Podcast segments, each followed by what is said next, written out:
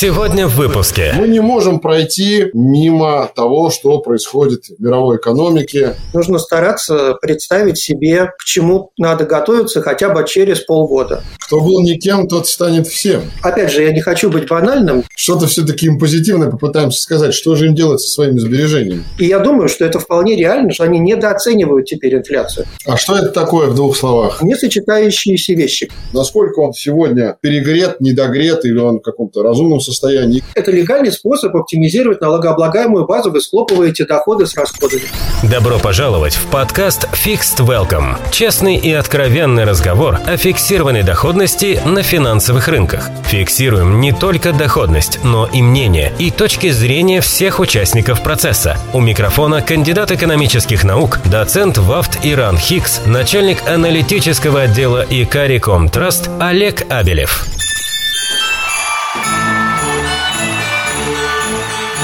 Друзья, всем здравствуйте, всем добрый день. Меня зовут Олег Кабелев. В эфире снова с вами после некоторой непродолжительной паузы подкаст Fixed Welcome. Мы выходим буквально за считанные дни до нового 2022 года, и поэтому сегодняшний выпуск, он несколько особенный. А если вы помните, дорогие слушатели, когда мы завершили первый сезон, я сказал, что мы к вам обязательно вернемся с сезоном вторым, но получилось, что в некотором роде мы возвращаемся к вам с сезоном полуторным, потому что я бы не сказал, что тот выпуск, который мы сегодня представляем вашему вниманию, этот эпизод, он является полноценным началом второго сезона, поскольку он будет новым, тематическим. Мы будем говорить о каких-то интересных вещах, о каких дождитесь второго сезона. Но мы не можем пройти мимо того, что происходит в мировой экономике, что происходит с долговыми рынками, что происходило в течение всего 2021 года. И мы посчитали нужным сделать в финале 2021 года вот такой вот новый эпизод. И не первого, не второго, а такого междусезонного характера, в котором будем говорить об итогах года на долговых рынках, прежде всего. Ну и, конечно, затронем и макроэкономику, и процентные ставки, и много чего другого. Пожалуйста, не забывайте писать нам на электронную почту korp.sobakarecom.ru все свои вопросы, пожелания, претензии. Это тоже важно, потому что любой отзыв, даже отрицательный, это тоже полезная история. Мы обязательно будем на них реагировать. Ну и слушайте выпуски первого, недавно завершившегося сезона. Там много всего интересного. Не будьте безучастными. Сегодня подводить итоги года к нам пришел в эфир человек, с которым, скажу честно, я познакомился лично достаточно недавно. Мы с ним были спикерами на как раз-таки одном из форумов офлайн. Нынче офлайн форум это вообще такое раритетное мероприятие. Очень приятно увидеть людей лично, живьем, пощупать и потрогать, что называется. вот наш сегодняшний гость выступал там и пользовался, хочу сказать, достаточно большой популярностью тем, что у него есть свой взгляд на то, что происходило, происходит и, видимо, будет происходить дальше с мировой экономикой и, главное, с долговыми рынками. С большим удовольствием представляю вам нашего гостя. Это трейдер, портфельный управляющий, аналитик, автор телеграм-канала «Инвест-навигатор», причем портфельный управляющий со стажем почти 25 лет, а телеграм-канал «Инвест-навигатор», который он ведет уже 3 года. Петр Тераванесян у нас в гостях на Fixed Welcome. Петр, здравствуйте, рад вас видеть и слышать. Здравствуйте, большое спасибо, Олег, что вы меня пригласили. Очень приятно с вами говорить. Ну, давай Давайте тогда мы присоединим к нашей приятной беседе и наших слушателей. И, наверное, начнем разговор с общего вопроса. Будем двигаться по принципу от общего к частному. И начнем, наверное, с э, общей ситуации к концу 2021 года в целом на мировых финансовых рынках. Прежде чем мы перейдем к долговым инструментам, я хотел бы услышать от вас ваше видение того, с чем мировая экономика подходит к концу 2021 года. Знаете, как обычно говорят, что нужно делать? Либо рвать на себе волосы, либо прыгать от счастья, либо просто спокойно сидеть и наблюдать. Пожалуйста. Ну, я все-таки вот стараюсь э, как-то прогнозировать будущее, хотя мои подписчики со мной многие не согласны. Мы все сторонники мультиэссетного портфеля, да, состоящего из множества активов, не только акции, облигации, мы стараемся диверсифицировать, потому что мы считаем, что будущее как бы предсказать невозможно, и лучше быть готовым к разным сценариям. Мы считаем, что главное, пожалуй, в настоящей вот стадии – это риск-менеджмент. И, в частности, вот нас интересует теория риск-парити. Это довольно сложно, я сейчас не буду в это вдаваться, но смысл в том, что то, что мы видим сегодня, все-таки это как бы скоротечно, и на этом денег не заработать. Нужно стараться представить себе, к чему надо готовиться хотя бы через полгода. Можно, в принципе, сказать, что будет, конечно, и через месяц попробовать, но сейчас это очень сложно и с геополитикой и так далее. И в этой связи я хотел обратить внимание, что когда мы делали прогнозы, ну и я в том числе, на этот год, ровно год назад, многие вот тоже прогнозировали уровень инфляции, но, как мы видим, это не так важно. На самом деле нас не очень должна интересовать, какая будет инфляция через год. Нас должно интересовать, какие будут безрисковые ставки через год. Я вот, Петр, да, позволю немножко добавить в пику о том, что вы говорите, что вот на том форуме, вышеупомянутом мной в начале выпуска, по-моему, в нашей секции все только делали, что говорили про инфляцию. Инфляция вообще была какой-то такой красной нитью, которая проходила через все реплики. Это неправильно, это не важно. Многие угадали на самом деле, что инфляция вырастет. Многие правы. Но вот, например, э, я оказался не очень прав, потому что я считал, что сегодня, когда мы будем говорить, доходность по десятилетней трежере будет около двух, а она до 1,45. То есть, на самом деле, даже мой прогноз, да, в частности, по инфляции он был довольно правильный, а вот по безрисковой доходности я, в общем-то, не очень очень угадал, потому что год мы начали с 1,10 э, доходность, да? Сейчас 1,45. Кто бы мне мог сказать год назад, что инфляция будет в Америке на 40-летнем максимуме, а доходность по десятилетке вырастет на 30 пипсов. То есть, в общем, останется на месте. И поэтому вот я хотел сказать, что сегодня, говоря о будущем, я решил, что инфляция не так важна. Важно все-таки больше угадать вот именно соотношение между инфляцией и доходностью. И, к сожалению, это уже на самом деле не оригинальная мысль, а это, наверное, более-менее становится консенсусом на рынке, что впереди нас ждут, в общем-то, финансовые репрессии. Это значит длительный период времени, когда инфляция превышает доходность. За счет финансовых репрессий в скрытой форме, в неявной, богатство передается от тех, у кого есть сбережения, тем, у кого сбережений не только нету, а еще и которые в долгах. То есть это вообще так напоминает э, немножечко да, социалистическую революцию. Кто был никем, тот станет всем. Да-да, грубо говоря, те, у кого ипотека, они, конечно, выиграют. Краткосрочные, среднесрочные долгосрочные. В долгосрочной перспективе проиграют, я думаю, все, но это далеко и не важно. А ипотечники, конечно, выиграют, а вот те, у кого есть сбережения, проиграют. И можно считать, что финансовые репрессии – это своего рода такой скрытый налог. Петр, а, извините, да, сразу, чтобы не отходить от темы, а что нужно делать тем, у кого сейчас есть сбережения? Срочно их все тратить, чтобы не проиграть? Брать ипотеку, может быть? Читать мой канал, разумеется, что же еще. Но на самом деле я могу по этому поводу кое-что сказать. Опять же, я не хочу быть банальным, да, все говорят, что вот э, облигации – это не выход, что главное – это акции, потому что единственный способ побороть инфляцию. На самом деле это тоже лукавство. То есть на самом деле можно подобрать цифры, которые это оправдывают, можно подобрать цифры, которые это опровергают. И вот, например, э, я нашел очень интересный график сравнения реальных доходностей. Реальная доходность, да, это мы знаем, номинальная минус инфляция. Значит, вот если сравнивать реальную доходность по десятилетней трежере, по американским мусорным облигациям, по американским инвестиционным облигациям и по американским акциям, широкому рынку. Не value, не growth, а всем. При этом американские акции, поскольку вот в данном случае они нас больше интересуют, мы будем оценивать их earnings yield. Earnings yield – это вот мы все знаем P на E, price earnings ratio. Да? Если его перевернуть с ног на голову, наоборот, E поделить на P. Да, я просто скажу нашим слушателям, э, которые, может быть, не все столь сведущие в этих э, коэффициентах, разных есть довольно большое количество коэффициентов. Идея в том, чтобы понять, какие соотношения между рыночной стоимостью и какими-то финансовыми показателями. Вот когда мы упражняемся в этих вот дробях, мы это и делаем. Если ПНЕ перевернуть с ног на голову, то получится, что мы делим прибыль, earnings, на прайс, на цену акции. Это на самом деле мы получаем доходность. Именно доходность, прибыльность, да, доходность по прибыли. Рентабельность акций получается. Да, она сейчас минус 2,3%. Но если мы возьмем дивидендную доходность S&P, да, то она будет гораздо хуже. Там будет минус гораздо больше. Это понятно. Там у S&P дивидендная доходность, по-моему, 1,3%, в общем, полтора, то есть огромный минус. Вот если прибыльность по акциям поделить, то получится все равно минус 2,3, то есть даже акции не спасают. И таким образом получается, что по трежерис будет самый большой минус, по акциям будет минус 2,3, и даже вот лучшее, что есть на рынке в этом плане, это мусорные облигации США, но поскольку мы смотрим на долларовую инфляцию, так вот даже они дают минус 1,1. То есть даже принимая большой повышенный кредитный риск на мусорных облигациях, мы все равно проигрываем инфляции. И вывод отсюда такой, что, в общем, не все болезни можно вылечить. Их можно вылечить, конечно, крипто, но это совершенно другая история. Их можно вылечить, если покупать акции типа Теслы. Это вторая история. А все простые смертные, которые вот не играют, на мой взгляд, в чистое казино, они, соответственно, не получают таких доходностей. И поэтому вот инфляцию, в общем, действительно можно победить только либо крипто, либо фэнгами какими-то агрессивными, да, вот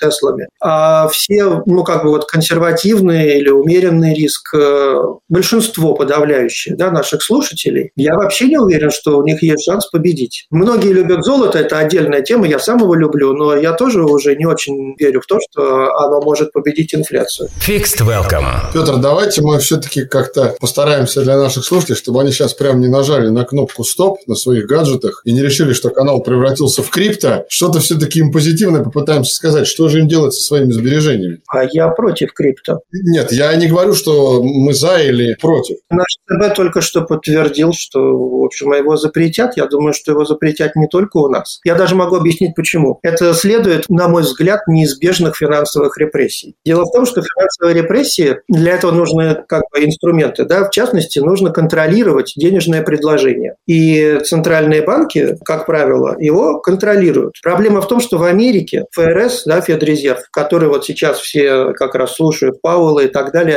на мой взгляд, он стал наиболее беспомощным за, я не знаю, сколько лет, может быть, за 30. Нет, наверное, за послевоенную историю. Почему? Потому что обычно центральный банк сам контролирует объем активов на своем балансе. Например, они до сих пор объявляли, что они будут делать quantitative easing, да, количественное смягчение. Они говорили, мы будем покупать по 80 миллиардов в месяц. Они их покупали. Их баланс рос на 80 миллиардов в месяц. Все понятно. Но с 2020 года появились вот эти инфраструктурные пакеты стимулов Байдена, которые не вписывались в бюджет. Соответственно, под них приходилось размещать дополнительные объемы трежерис. Эти дополнительные объемы трежерис выкупал в основном Федрезерв. На свой баланс. Семь лет, да, ничего особо не покупают. Иностранные центральные банки. Да и вообще тоже, и частные тоже мало покупают. Поэтому в основном покупал Федрезерв. А значит, Федрезерв выкупает то, что ему говорят фактически из казначейства. Они говорят, вы знаете, мы через Конгресс сейчас приняли еще один пакет там на триллион, или на два триллиона, или на три триллиона. Насколько примем, настолько и примем. А при этом заметьте, да, Петр, что вообще-то юридической зависимости ФРС от Конгресса нет. Это же частная организация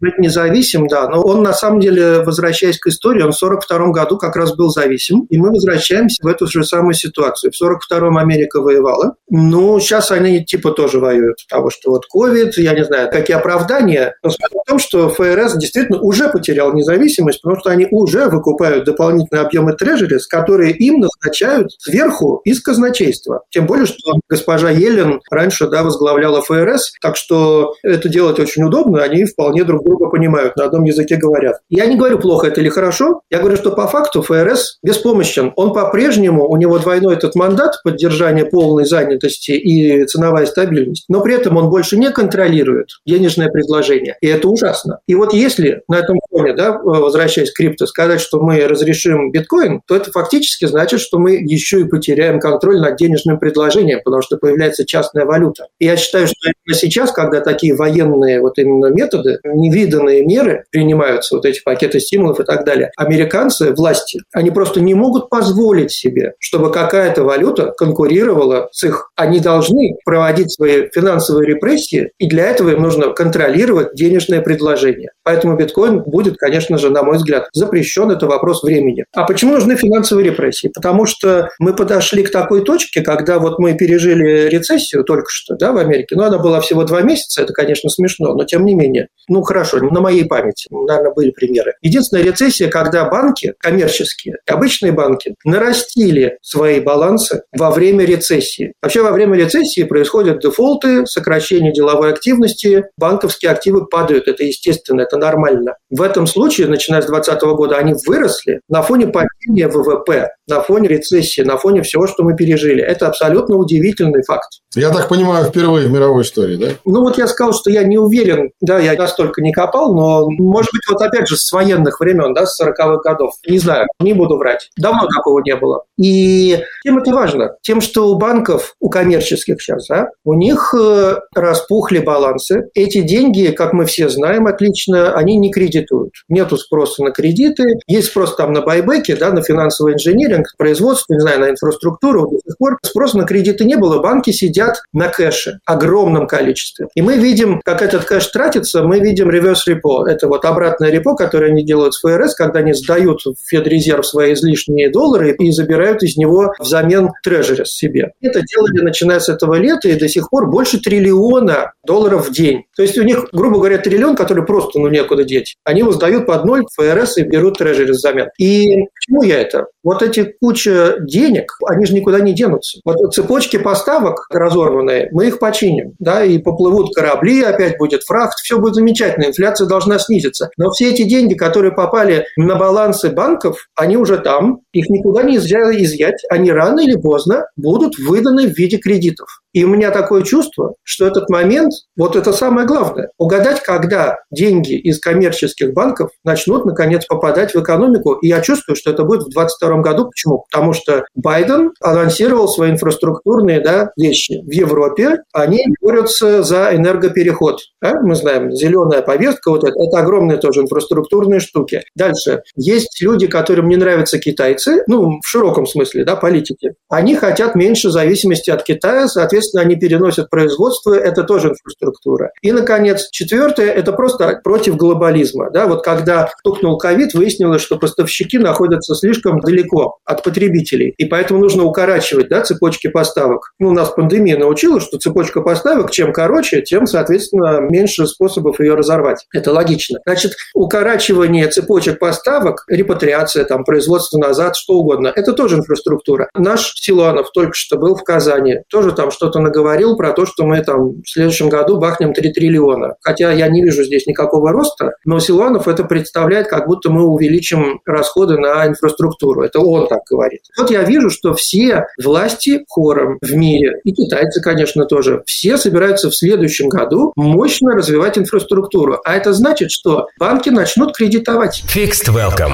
И вот как раз очень хорошо, что мы с вами про это говорим, потому что это мостик к нашей следующей теме, блок блоку вопросов, с которым мы плавно все-таки мы двигаемся от макроэкономики к долговым рынкам, но двигаемся через полустаночек под названием процентные ставки. Когда банки начнут кредитовать в 2022 году, вопрос на каких условиях они это начнут делать. И в связи с этим у меня к вам вопрос. Вот эта ситуация, когда последние годы, 20 год, например, да, по-моему, даже 19 год, там, кроме турецкого ЦБ, где отдельная история взаимоотношения Центрального банка и властей страны, все абсолютно центральные банки мира вели сверх мягкую политику. Сегодня у нас опять турецкий ЦБ инвертирован относительно всех остальных ЦБ. Сегодня мы видим разворот к ужесточению, да, и начиная с ФРС и заканчивая там практически всеми ЦБ мира. В связи с этим вопрос. Какое ваше видение политики ключевых ставок в целом и по развитым крупнейшим ЦБ мира и развивающихся стран на 2022? Что это будет с точки зрения возможности доступа к этим деньгам, через которые банки начнут кредитовать инфраструктуру? Это будет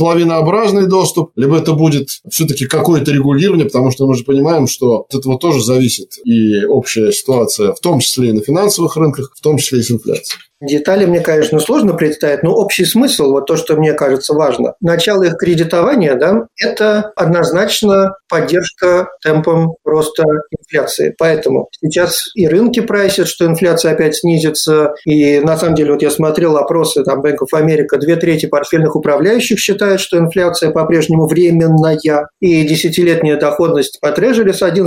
То есть, на самом деле, никто сейчас инфляции не боится. Наоборот, все прайсят действительно, что Федрезерв своими действиями действиями рост задушит, инфляция сойдет на нет. И я, как трейдер, вижу в этом риск. Я вижу риск, что рынки к середине следующего года могут на самом деле передумать. Вот если сейчас доходность 1,40, а если вдруг она станет 2. И я думаю, что это вполне реально, что они недооценивают теперь инфляцию. Раньше они ее переоценивали, Федрезерв в нее не верил, рынки верили. Весной доходности да, были там 1,77, Федрезерв говорил, что все временно. Сейчас поменялись местами. Федрезерв озабочен инфляцией, рынки не озабочены, потому что доходности очень низкие, брейк низкие и так далее. Значит, вот я считаю, что начало вероятное, начало кредитования коммерческими банками приведет к тому, что инфляция в там, 4, 5, 6 процентов окажется более устойчивой, чем это сейчас видится рынком. А дальше у Федрезерва дилемма. Если инфляция оказывается даже 4 процента, как можно удержать ставки на низком уровне, чтобы, опять же, кредитование да, запустить, чтобы не обрушить рост. И вообще э, частный сектор, он же очень много корпоративных облигаций нашлепал за это время. Такого никогда не было вот отношения корпоративного долга к ВВП. Сейчас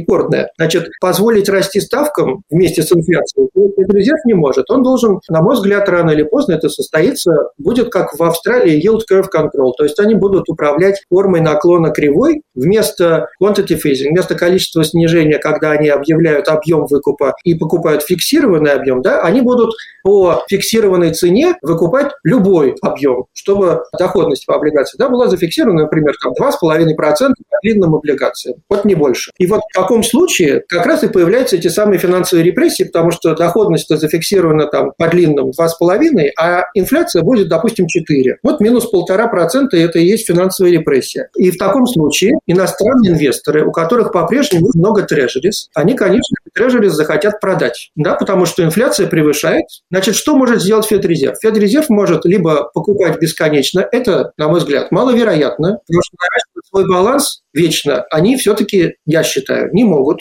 Хотя да, это да. такой дискуссионный вопрос. Да, кто-то говорит, что к татому году валюта баланса Федрезерва будет 30 триллионов и так далее. Я не очень думаю, что это возможно. Я думаю, скорее, что будет опять же возврат в 42 год, когда были вынужденные покупки долга. Это легко можно устроить. Дело в том, что во время Второй мировой войны большая часть финансовых активов в Америке принадлежала домохозяйствам. Сейчас большая часть финансовых активов в Америке принадлежит э, профучастникам. У них у всех есть лицензии, они подчиняются вот ССИ, да, там ФКЦБ своей, и так далее. Соответственно, можно ввести пруденциальное, называется, регулирование. Это очень хорошая вещь. Никто не может быть против пруденциального надзора. Это как материнство, как экология. А что это такое в двух словах? Взвешенное, ответственное инвестирование. Вот все это называется, можно прогуглить, пруденциальный надзор. И, соответственно, под этим соусом можно сказать, что поскольку на рынках возросла волатильность, она возросла? Возросла. Значит, вот ЦБ предлагает профучастникам, большим пенсионным фондам, страховым компаниям увеличить долю государственных безрисковых облигаций в своих портфелях. И это и есть наш пруденциальный вот в целях уменьшения рисков, в целях повышения эффективности. Мы обязываем пенсионные фонды, страховые компании, то есть крупнейших инвесторов, увеличить их долю вложений в трежерис, бунс, JGBs, guilds, ОФЗ, что угодно. А в связи с этим сразу вопрос, Петр. Эта тенденция будет прослеживаться, на ваш взгляд, сугубо в США или это будет прослеживаться по всему миру? Такой пруденциальный надзор. Я думаю, что начнется на самом деле с Китая. Почему? Потому что на самом деле в США гораздо лучше ситуация, чем в других странах. Лучше. Она плохая, но просто в других-то совсем плохо. Вот. И поэтому я не думаю, что США будут первыми. А к чему это приведет? Вот если вы пенсионный фонд, да, или вот управляющая компания, там, страховая, страховые резервы, к вам приходят регуляторы и говорят, вы теперь должны покупать больше государственных облигаций. Ну, прекрасно. Вам тогда нужно что-то продать. Чего сейчас больше всего у пенсионных фондов? акций. Ну, наверное, фонды еще. Ну, если посмотреть структуру портфелей, именно у страховых, у пенсюков, у американских, там, грубо говоря, 70% вложено в акции. Ну, или equity-related, э, да, derivatives, там, все что угодно. идти. Все, что связано с акциями. Угу. Да, ну в облигациях же понятно, особенно в Европе отрицательные доходности, это же очевидно. И тут им вдруг приходят, да, в Европе тоже же самое, и говорят, а вы давайте еще больше будете покупать с отрицательными доходностями. Парадокс в чем? До сих пор, вот 10 лет, центральные банки понижали ставку, впрыскивали ликвидность, из-за этого люди покупали все больше и больше акций, бежали из облигаций. Вот сейчас может, может наступить момент, когда наоборот все развернется, потому что их заставят покупать больше облигаций, и они будут вынуждены продавать то, чего у них больше всего, то есть акции. То есть снижать свою доходность, по сути, принудительно. Да, это финансовые репрессии. А вы знаете, ведь это уже происходит. Это не будущее. В Европе это уже наступило. Страховые компании обязаны выполнять нормативы, и они обязаны покупать облигации с отрицательной доходностью. Fixed welcome. С другой стороны, Петр, если посмотреть на полную половину этого стакана, то мы говорим, наверное, и о снижении риска, раз такое будет бегство из акций в долговые инструменты. Или так нельзя сказать? Нет, это передача, опять же, рисков. Когда мы говорим про финансовые репрессии, да, мы говорим про незаметный отъем денег у тех, у кого он есть, и передачу должникам. А в данном случае, когда мы говорим про пенсионные фонды, с одной стороны, да, волатильность портфеля, конечно, снизится, но ведь у них есть обязательства перед пенсионерами, которые выйдут на пенсию там через 20 лет, а они не профинансированы. Этих денег нету. Закладывалась, допустим, доходность 7% годовых, ну, как раньше было, для того, чтобы вот там в 20 лет по 7%, и мы тогда расплатимся. А сейчас получается, что с нынешними пенсионерами, которые вышли сейчас, сегодня, расплачиваются новые, да, ну, это на самом деле пирамида. Те, которые новенькие, молоденькие, приходят, начинают платить пенсионные отчисления. Мне кажется, это не пирамида, это вот пенсионная реальность мировая. Да, вы же спросили про стабильность. Это вот kick the can down the road, да, это передача его на будущее. Это проблема дефолта пенсионной системы в будущем. Потому что вы не можете заставить людей покупать отрицательную доходность и ждать, что они расплатятся через 20 лет. Ну, россияне-то привыкли к пенсионному, да, вот этим штучкам. А как это объяснить вот всяким э, Клинт из фильма «Гран Торино»? Ему будет сложно объяснить, если он в Детройте всю жизнь там Форды собирал, платил отчисления, и вдруг ему сказали, а нет, ничего. Но он возьмется за кольт или вот пойдет в Капитолий в своей этой шапке с рогами. То есть вы прогнозируете такой рост социальной напряженности в некотором роде из этого? Да, это вполне возможно. Не то, чтобы я вот паникую, я не вижу особого выхода, потому что без финансовых репрессий не это лучшее из зол. Все равно эти долги, накопленные огромные, да, с ними же что-то надо делать, их надо как-то уменьшать, а в абсолюте уменьшить нельзя, их можно уменьшить относительно ВВП. Значит, ВВП все-таки должен как-то увеличиваться, а эти долги хотя бы должны стагнировать. Значит, ВВП можно увеличивать за счет инфляции, да, потребления. Тем более в Америке 70% ВВП – это потребление. Помимо потребления есть есть и госрасходы, и инвестиции. Может быть, и государство должно как-то участвовать в регулировании своих расходов? Либо это настолько несущественного влияния на ВВП, что мы этим пренебрегаем? Если мы вспомним результаты 2008-2009 года, то в Европе была политика, как это, austerity, да, то есть э, умеренности, да, austerity. Вот они там экономили. Ну, вообще это прописные истины, да, когда у вас там кризис случается, вы режете расходы, вы накапливаете опять заново резервы и перезапускаете следующий цикл роста. В Америке в этой связи появилась появилась э, чайная партия, да, Ти-партия. Они тоже были за умеренность. Вот сейчас нигде ничего такого в принципе нет. Ни демократы, ни республиканцы, ни европейцы, ни один политик даже не может заикнуться о том, чтобы жить посредством. Об этом просто речь не идет. Речь идет там, кто-то уже начинает говорить по современную денежную теорию, да, ММТ, но про то, чтобы сократить расходы, вообще речи нет. А в Китае, вы спросили, с кого начнется, мне кажется, на самом деле начнется с Китая, потому что вот сейчас все говорят про Эвегранде, весной мы говорили про Хуаронг, ну, в общем, несколько этих девелоперов. Мне кажется, это проблема не девелопмента, проблема в Китае в слишком жесткой монетарной политике. Там очевидно, да, что в Америке, э, в Европе все это пишут, плодят зомби, да, за счет того, что деньги бесплатные, появляется куча неэффективных компаний. Вот китайцы типа пошли своим путем, они решили, что могут себе позволить очистить рынок от неэффективных игроков. На самом деле, переводя на русский, это значит, что Китай проводит жесткую монетарную политику. Это хорошо, но у Китая огромный долг на самом деле. Если посмотреть, он сравним с американским. Вот скажем так. Проблема в том, что долг ВВП Китая сравним с американским, а вот расходы на обслуживание этого долга в Китае гораздо больше. В Китае же ставка выше, всю дорогу была, она не нулевая. Петр, а мы сейчас говорим и про корпоративный, и про государственный. Ну, мы же говорим про Evergrande. Про смесь, да, Китай же это, ну, такая тема вот я поэтому и спросил про Китай. Тут, тут нельзя так четко сказать, где корпоративный, а где государственный. Это касается России напрямую. Я считаю, что мы очень похожи. В данном случае они, пожалуй, за нами повторяют. Сейчас объясню, почему. Так вот, расходы на обслуживание долга в Китае сильно превышают расходы на обслуживание долга в Америке, корпоративного долга. Потому что доходности в Китае больше. При этом в Китае управляемый валютный курс. Соответственно, если бы в Китае хотели сделать финансовые репрессии, а я уверен, что они хотят хотят их сделать. Тем более, что они вот борются с жирными котами, с олигархами. Это именно оно. Почему бы сейчас не сделать эти финансовые репрессии? Помочь среднему китайцу и немножко постричь богатых. Так вот, они этого сделать не могут, потому что у них управляемый валютный курс. И ты не можешь регулировать денежное предложение, если у тебя валютный курс привязан, грубо говоря, к доллару. Ну, партия может, э, так сказать, руководить и направить Народный банк Китая изменить политику.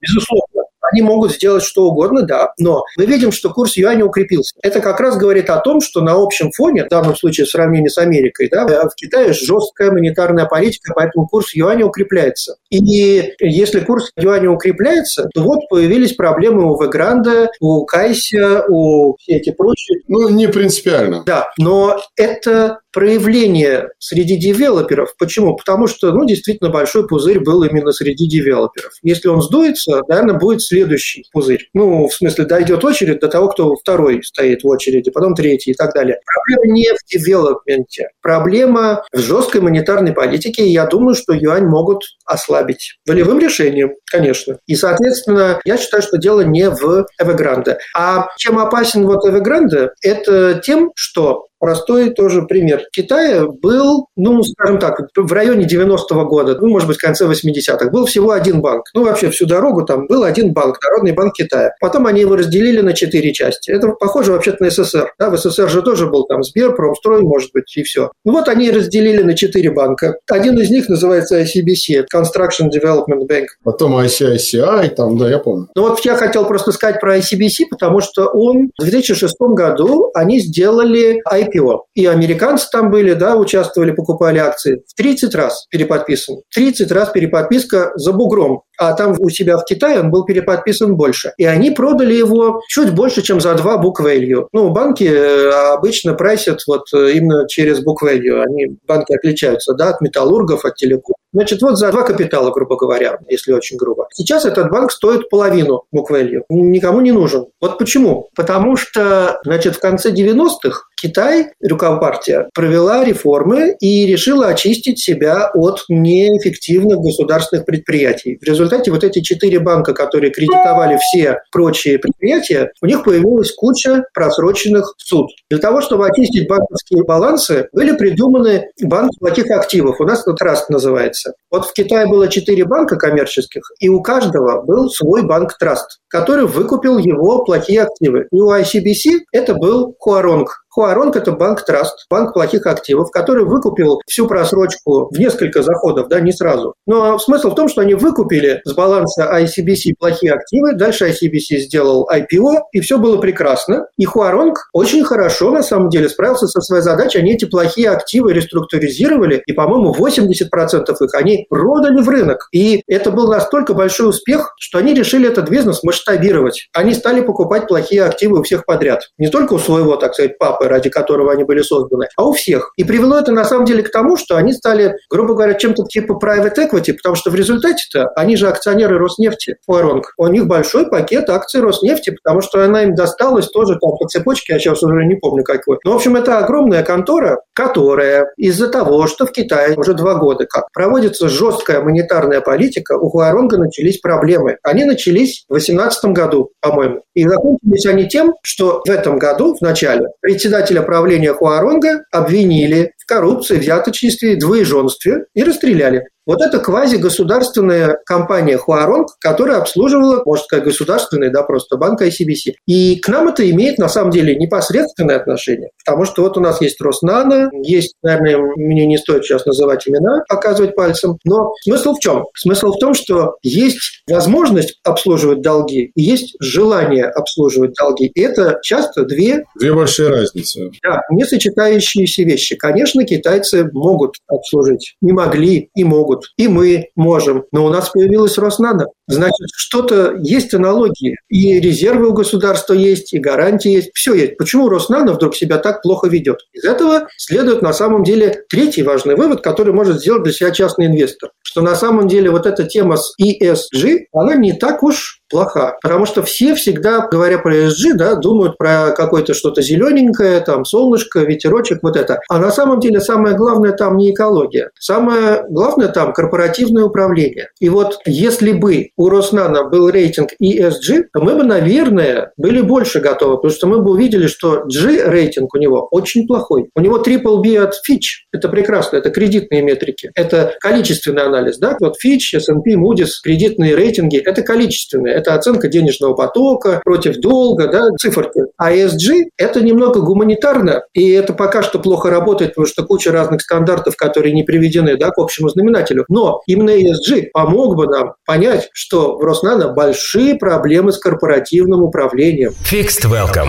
Петр, а вот не кажется ли вам, что история вообще с запуском ESG, как идеи, она и была сгенерирована, я уж не знаю где и кем, но это даже не принципиально, она и была сгенерирована с целью продолжить, может быть, решение вот этой проблемы с выкупом плохих активов, которые масштабируются, стартовав из Китая и, с вашего примера, с Куаронга. Сильные мира сего и знающие мира сего уже примерно понимают, зачем нужно ESG. Это мы с вами, как простые портфельные инвесторы, свято верим и мило надеемся, что там что-то зелененькое, как вы сказали, и солнечное. А на самом-то деле это просто ширма. Ну, вообще я с вами согласен. Ну, как я читал, этой теме где-то 15 лет. До этого тоже были какие-то там социальные вещи. Но вот ESG именно появилась, по-моему, 15 лет назад. Смысл в том, что есть большое подозрение, что это просто маркетинговый ход, чтобы как бы оправдать новые деньги привлечь. Но теперь лучше не воевать с этой темой, лучше возглавить, как проституция. Не можешь организовать, возглавь, да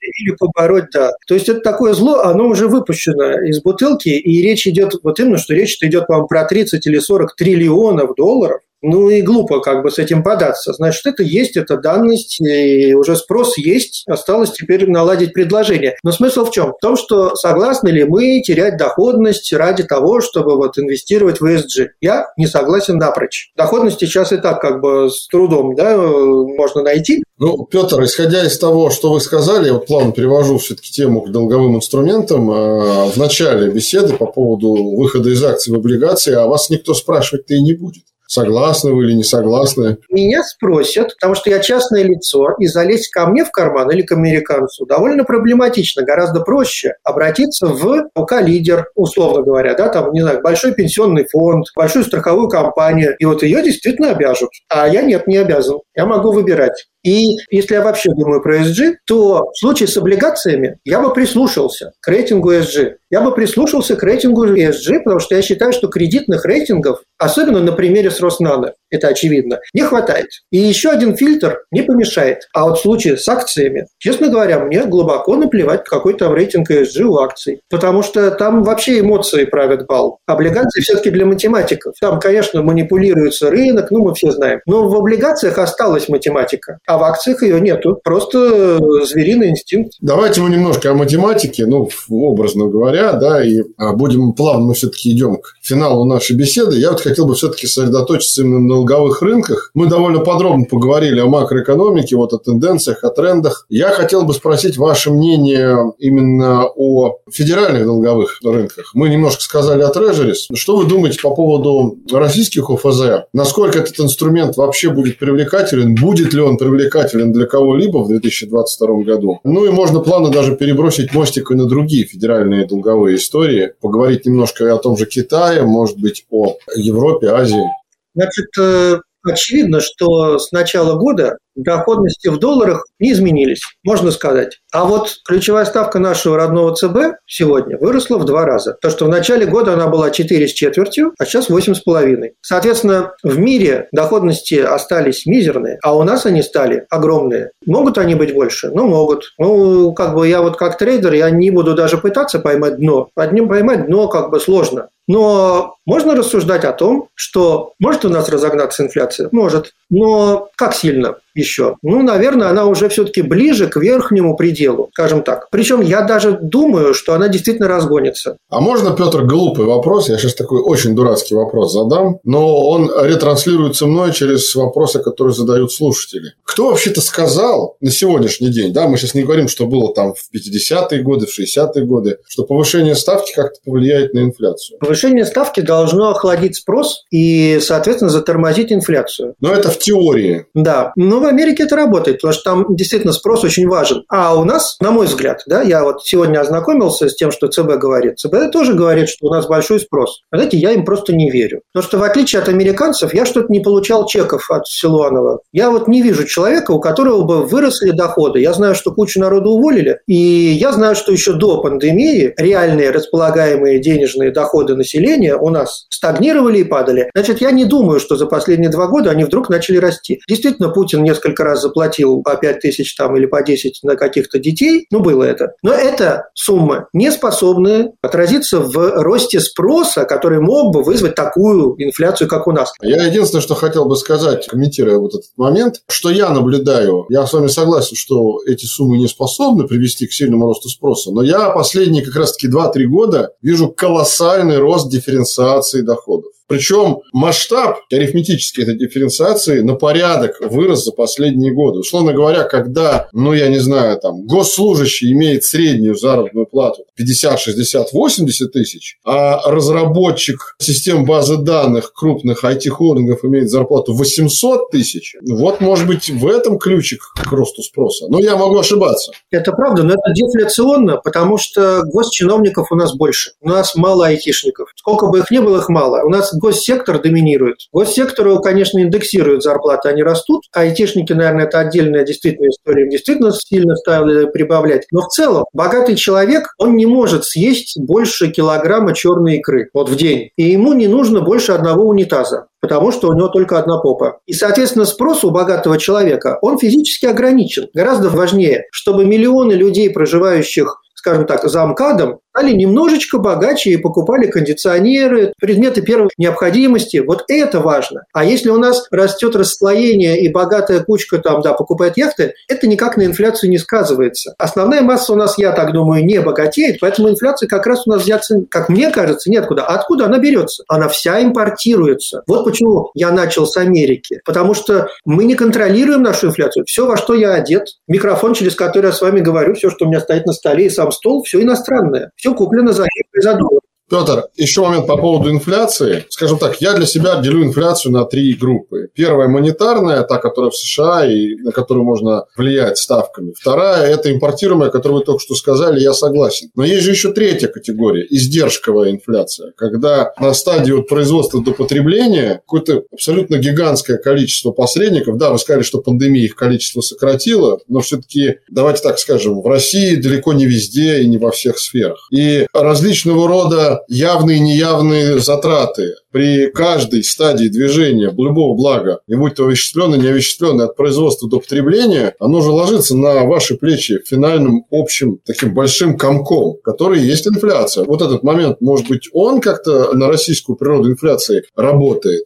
Условно влияет. Это мы видели в сельском хозяйстве при импортозамещении. Я сейчас не говорю, что им не надо было им заниматься, но очевидно, что турецкие какие-нибудь там помидоры, наверное, дешевле, чем наши. Просто потому, что там им проще, да, их больше и так далее. Больше солнца, больше всего. Но как влияет повышение ставки да, на инфляцию? В нашем случае я не думаю, что она вообще сильно влияет. Я не спорю с ЦБ, не критикую. Я просто говорю, что повышая ставку, они никак не мочат по инфляции, которая в Америке. А именно мы импортируем. Это переменная. И на самом деле мы страна суверенная, но наш ЦБ, конечно же, смотрит, что делает ФРС и что происходит с инфляцией там, потому что мы эту инфляцию импортируем. И в ответ на импортируемую инфляцию наш ЦБ повышает ставку. Fixed welcome. Давайте, Петр, все-таки мы немножко, поскольку ближимся немалимо к финалу, а вот все те моменты, которые мы с вами только что обсудили, давайте немножко попытаемся спрогнозировать, как они повлияют на долговой рынок в 2022 году. Может быть, э, давайте уже просто в целом поговорим и не только о федералах, но и о корпоратах. Вообще рынок российский корпоративных бандов, насколько он сегодня перегрет, недогрет или он как каком-то разумном состоянии, и как вот эти вот истории со ставками и с инфляцией вообще на нем отразятся. Прежде всего, Петр, для частного инвестора, нас все-таки слушает аудитория частных инвесторов, а не институциональных фондов.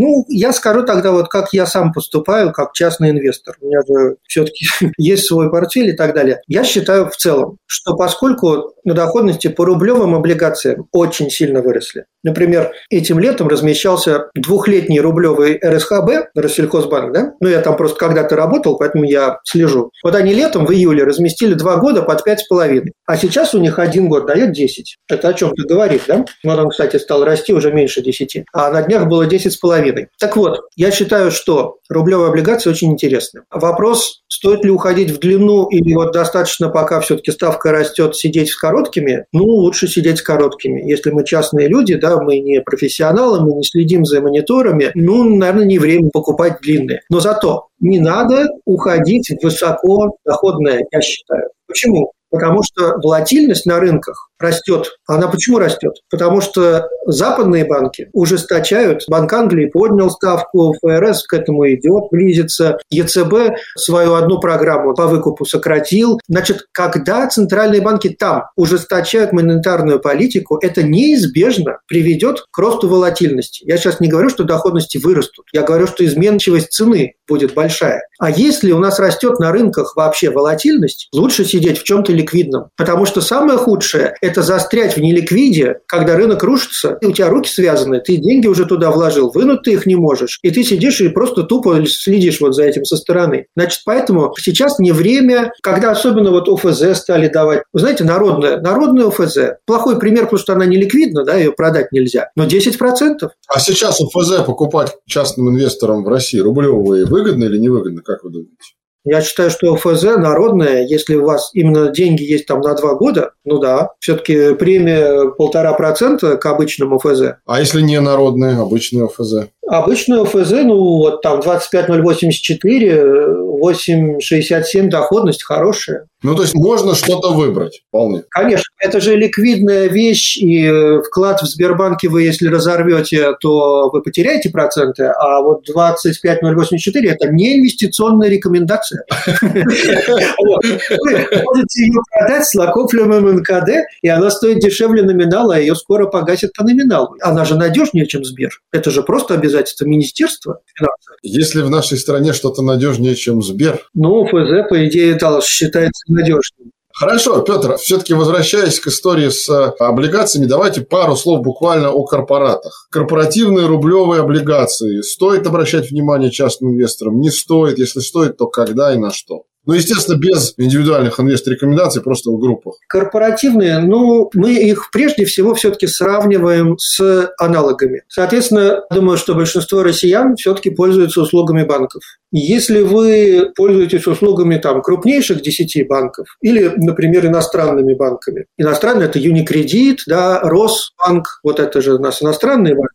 Райфайзен какой-нибудь. Ну, вы посмотрите просто, какие у них есть облигации и сколько они дают. И сравните ставки по вкладам, да, вот в этих иностранных банках с ставками по их же рублевым облигациям. Или посмотрите вклады в Сбере, в ВТБ, в Альфе и сравните со ставками по их же рублевым облигациям. По-моему, все станет на свои места. Выберите не самые длинные и покупайте. Петр, а аналогичный вопрос с корпоративными федеральными российскими облигациями, но не рублевыми. То, что мы называем евробанды. Надо покупать, не надо покупать, интересно, нет? Рискованно ли? Я считаю, что нельзя, конечно, складывать все яйца да, в одну корзину. То есть нужно, вот я с этого начал, диверсифицированный портфель. У меня, например, валюта, конечно, превалирует. Просто, видите ли, в евробандах выбор небольшой. Лотность – наш враг в некотором роде. Да? Нет, дело в том, что на первый взгляд э, вот есть куча корпоративных, да, но если приглядеться, вот даже которые по 1000 долларов да, продаются на бирже, если приглядеться, на самом деле выбор-то маленький очень. Почему? Потому что если вот у нас нету, и мы только сейчас да, хотим впервые купить, значит, нам нужно купить что-то, что длиннее трех лет, потому что короче трех лет мы не получим инвестиционный налоговый вычет, который составляет 3 миллиона в год, то есть 9 миллионов. Надо продержать 3 года, иначе ты его не получишь. Значит, 9 миллионов налоговый вычет, он нам нужен, чтобы купить корпоративный валютный евробонд, у которого есть налогообложение валютной переоценки. Если будет девальвация рубля, а она возможна, эта девальвация мы заплатим с девальвнувшегося рубля НДФЛ, она сожрет нашу доходность валютную. Именно для этого нам нужен инвестиционный налоговый вычет, который наша подушка, амортизатор. Мы это вот девал туда, в этот вычет засунем и получим, ну понятно. Так вот, Значит, первый фильтр. Мы смотрим евробанды, которые длиннее трех лет, потому что короче нет смысла. Но при этом, поскольку ставки в долларах растут, то и длинные евробанды нам тоже точно не нужны. То есть нам нужно вот найти те, которые там три года, один месяц, три года с половиной, ну, четыре года максимум. Ну, от трех до четырех, я понял. Да, это раз. Во-вторых, это тоже важно. Значит, мы платим с каждого купона НДФЛ. Чем меньше купон, тем меньше влияние НДФЛ на доходность к погашению. А поскольку большинство евробандов были размещены давно, у них у всех большие купоны. 28 год, пожалуйста, прекрасный выпуск. Вы говорите про суверена, а я сейчас говорю про корпоративные. Ну да, нет, я просто вспоминаю про большой купон, да. Надо смотреть, чтобы у корпоративного было, допустим, да, три года один месяц в идеале, и как можно меньше купон тогда у него будет приличная доходность погашения. Если у него большой купон, НДФЛ сожрет все. И 28 да, вы правильно сказали, у него есть отдельная фишка. И как у 30-й России. Это другая тема. У них нету налогообложения, валютной переоценки. Суверенные евробанды нету валютной переоценки. У вас неважно, какой будет курс. Это прекрасно. Почему? Потому что они стоят сильно дороже номинала. Соответственно, вы их покупаете дороже номинала. В полтора раза. Да. В случае с 28-м и в случае даже с 30-й, вон он стоит 114 стоит. И у 30-го, например, есть раз в полгода амортизация. Это значит, что тело облигаций, вот по 30-й России, раз в полгода кусочек будет выплачен по какой цене? По номиналу. А вы купили ее сейчас по 114. Значит, раз в полгода вы будете на маленький кусочек получать убыток 14%. Это очень хорошо, потому что этот убыток вы можете схлопнуть с прибылью, полученной по рублевым облигациям. Вы же получаете купоны по УФЗ, там, не знаю, по любой. Ну да. Это доход. То есть это история, которая должна быть в комбинации с рублевыми облигациями. Да, это легальный способ оптимизировать налогооблагаемую базу. Вы схлопываете доходы с расходами. Корпоративными евробандами это не выйдет. Давайте я попытаюсь подытожить, резюмировать. Соответственно, федеральные евробанды, они хороши и эффективны в комбинации с рублевыми, по той причине, о которой вы только что сказали. Значит, НДФЛ по федеральным евробандам, как вы сказали, да, валютную переоценку не учитывает, в отличие от корпоративных евробандов, где можно на облигации с большим купоном практически ничего не заработать, а только потерять из-за вот этой вот переоценки. На сильного девала можно даже потерять, если будет сильный девал. И третий момент. Старайтесь выбирать, э, соответственно, облигации с э, сроком жизни от 3 до 4 лет и с как можно более меньшим купоном. Ну вот 30-я Россия, она даже в данном плане лучше, потому что у нее дюрация меньше трех лет. Там нету валютной переоценки, это прекрасно. И она же очень короткая, это она называется Раша 30. А на самом деле дюрация это у нее там 2,6 или 2,8, я не помню.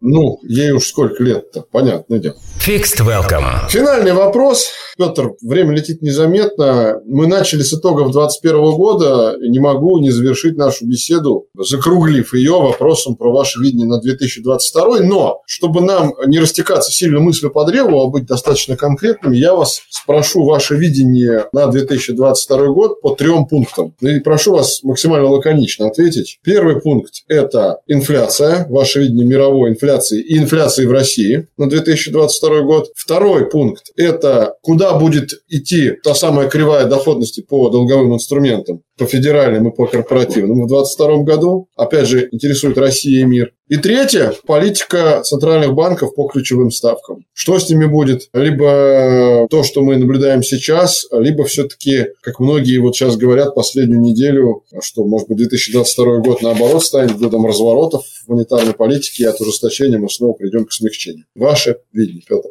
Я думаю, что в развитых странах центральные банки поздно спохватились, и они начали ужесточать только сейчас. Развивающиеся рынки, включая российский ЦБ, гораздо раньше стартовали. Соответственно, мы раньше и остановимся. А остановимся ли мы в 2022? Да, я думаю, что мы остановимся, потому что я думаю, что к летом, да, к июлю следующего года, как раз когда американцы там, допустим, первый раз ставку повысят, если успеют, весь рост, конечно, я с рынком согласен, угаснет. Я не оптимист по росту ВВП, соответственно, я не думаю, что инфляция разгонится. Я думаю, что к середине года она спадет. Я думаю, что у них она спадет до 4% по CPI, а у нас она спадет ну, до 6, допустим. А вот к концу следующего года, я думаю, есть шанс что Федрезерв, там ЕЦБ, обратно все вернут, опять начнут количественное смягчение, и не получится у них очень долго ужесточать. И вот мой основной сценарий такой, что в ближайшие полгода будет затухание, как бы заговорим про рецессию, да, как раз когда мы к середине года про нее заговорим, ветер в мире изменится, опять начнут печатать деньги, опять стимулы, опять вот это все, и вот тогда инфляция в мире опять начнет расти. И, наконец, доходности по валютным облигациям вырастут. А наши облигации, они, на мой взгляд, дают настолько привлекательную доходность, что, может быть, даже доходность, конечно, и вырастет, не знаю, на 1-2%, да? но если в ней сидеть целый год, то ты все равно будешь в плюс. И рубль мне, в принципе, нравится. Короче говоря, частному инвестору, который планирует инвестировать на 2022 можно смело в валютные облигации заходить потому что доходности будут расти.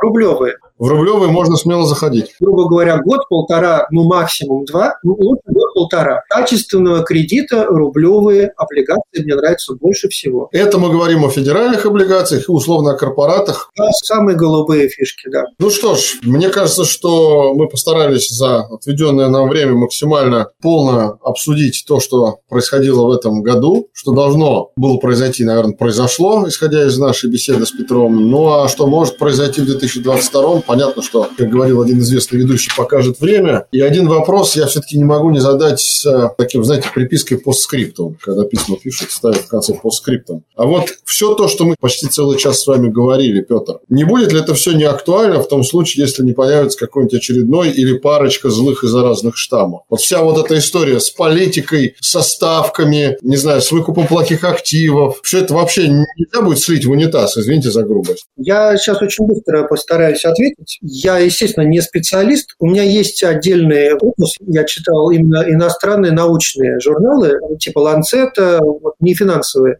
И, короче, если кому-то интересно, они могут у меня это прочитать сами. Я скажу вот что. Ближайшая перспектива – это то, что сейчас в мире доминирует дельта, и омикрон еще мало. При этом в Западной Европе сейчас вышли на максимум количество заражений, то есть больше не было за все время. Вот сейчас столько же, сколько в январе этого года, это вот такой же пик, и сейчас такой же пик. Значит, если добавится омикрон, а он добавится, потому что он размножается в 4 раза быстрее, становится ясно, почему министр э, здравоохранения Англии говорит, что может больниц не хватить. Действительно, от омикрона никто не умирает, но все-таки люди болеют. А в Западной Европе сейчас максимальное количество заражений без омикрона. В Южной Африке с середины ноября по сегодня количество заболеваний выросло в 10 раз. За месяц в Южной Африке количество заболеваний с 2 тысяч в день до 20 тысяч в день. Значит, если посмотреть на историю статистики, сравнить Америку с Западной Европой, они ходят друг за другом. Поскольку в Европе сейчас максимум, а в Америке половина от максимума, значит, я делаю предположение, что примерно к январю Америка выйдет тоже на максимум. И мы остается только посмотреть на Азию. В Азии очень мало. Дельты, ничего там нету, все хорошо, но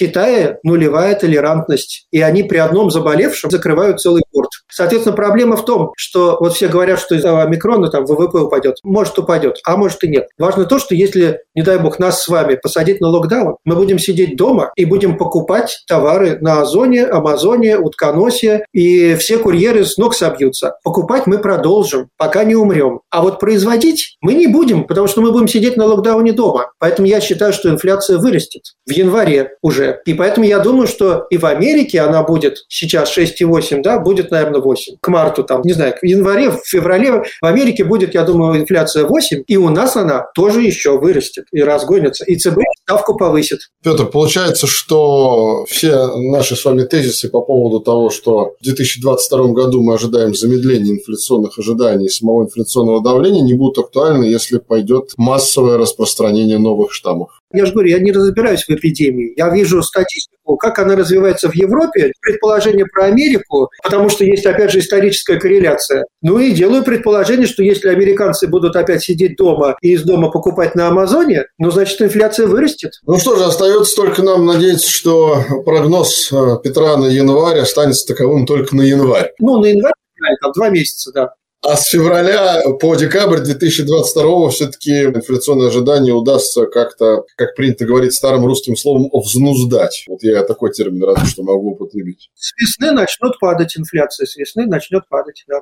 Спасибо большое, Петр. Мне кажется, что мы достаточно подробно постарались для наших слушателей описать то, что имело место в входящем году и планируется в 2022 году. Ну и напоминаю, что мы говорили с трейдером, портфелем управляющим с 25-летним стажем, аналитиком, автором телеграм-канала «Инвест-навигатор» Петром Тер Аванесяном. Петр, большое вам спасибо за участие. Большое спасибо, Олег. Очень приятно. И, конечно же, с наступающим Новым годом вас, Петр. И, пользуясь случаем, и всех слушателей хочу поздравить. Они услышат этот эпизод буквально за считанные дни до 2022 года. А, знаете, я сказал бы так. Рисков хватает. Давайте мы в эти уходящие дни 2021 года попытаемся каждый для себя вспомнить о каких-то приятных моментах, не только в финансовом, но и в моральном, личностном плане для себя, которые каждый из вас пережил в уходящем году. И, наверное, тогда нам будет легче воспринимать те риски, которые, конечно, будут реализовываться, куда же без этого. Большое спасибо, крепкого здоровья и Олегу, и всем слушателям. Fixed Welcome. Спасибо большое. Дорогие друзья, я напоминаю, что нас можно слушать на всех платформах, писать нам на электронную почту corp.sobakarecom.ru, слушать выпуски первого сезона Fixed Welcome, ну и находиться в ожидании сезона номер два. Еще раз повторюсь, это у нас такой был полуторный выпуск между первым и вторым сезоном, ну а полноценно со вторым сезоном Fixed Welcome вернется к вам уже в 2022 году, в январе. Обязательно будьте с нами. На этом все. Всех с Новым годом. Пока. Спасибо. До свидания. Напоминаем, что подкаст Fixed Welcome можно послушать на Apple подкастах, Google подкастах, CastBox, Spotify и Яндекс.Музыке. Музыке.